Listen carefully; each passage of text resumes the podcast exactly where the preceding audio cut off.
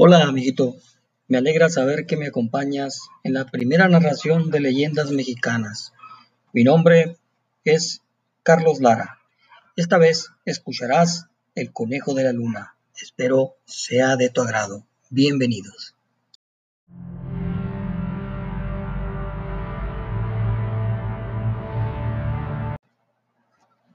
Hace siglos, Quetzalcoatl, el dios grande y bueno, decidió viajar por todo el mundo transformado en una persona humana para evitar ser reconocido.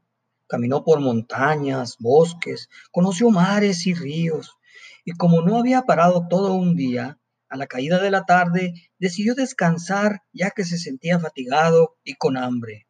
Así que se sentó a la orilla del camino hasta que se hizo de noche y las estrellas comenzaron a brillar y una luna anaranjada se asomó a la ventana de los cielos.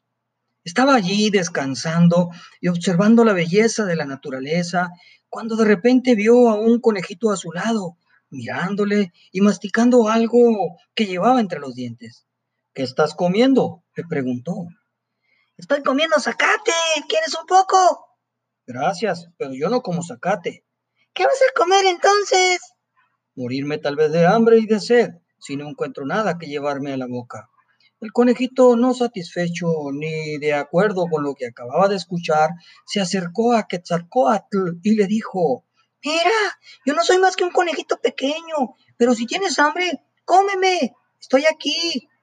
Entonces el dios, conmovido e impresionado con la bondad del conejo, lo acarició y le dijo, Tus palabras me emocionan tanto, tanto que a partir de hoy Tú no serás solo un conejito más en la tierra, serás muy recordado y reconocido por todo el mundo y para siempre, porque te lo mereces por lo bueno y generoso que eres. Entonces el Dios tomó al conejito en brazos, lo levantó alto, muy alto, hasta la luna, hasta que su figura quedó estampada en la superficie de la luna. Luego el Dios lo bajó a la tierra y le dijo, Ahí tienes tu retrato en luz para que todos los hombres tengan siempre tu recuerdo. Y la promesa del Dios se cumplió. Cuando miras a la luna llena en una noche despejada, podrás ver la silueta del conejo que hace siglos quiso ayudar al Dios Quetzalcoatl.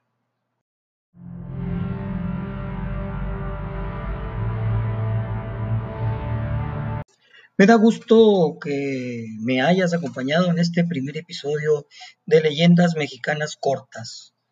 Recuerda que encontrarás algunos enlaces en las notas del podcast hacia sitios de interés y recursos adicionales. No olvides suscribirte al canal y compartir este podcast con el hashtag Leyendas Mexicanas. No te pierdas el siguiente episodio.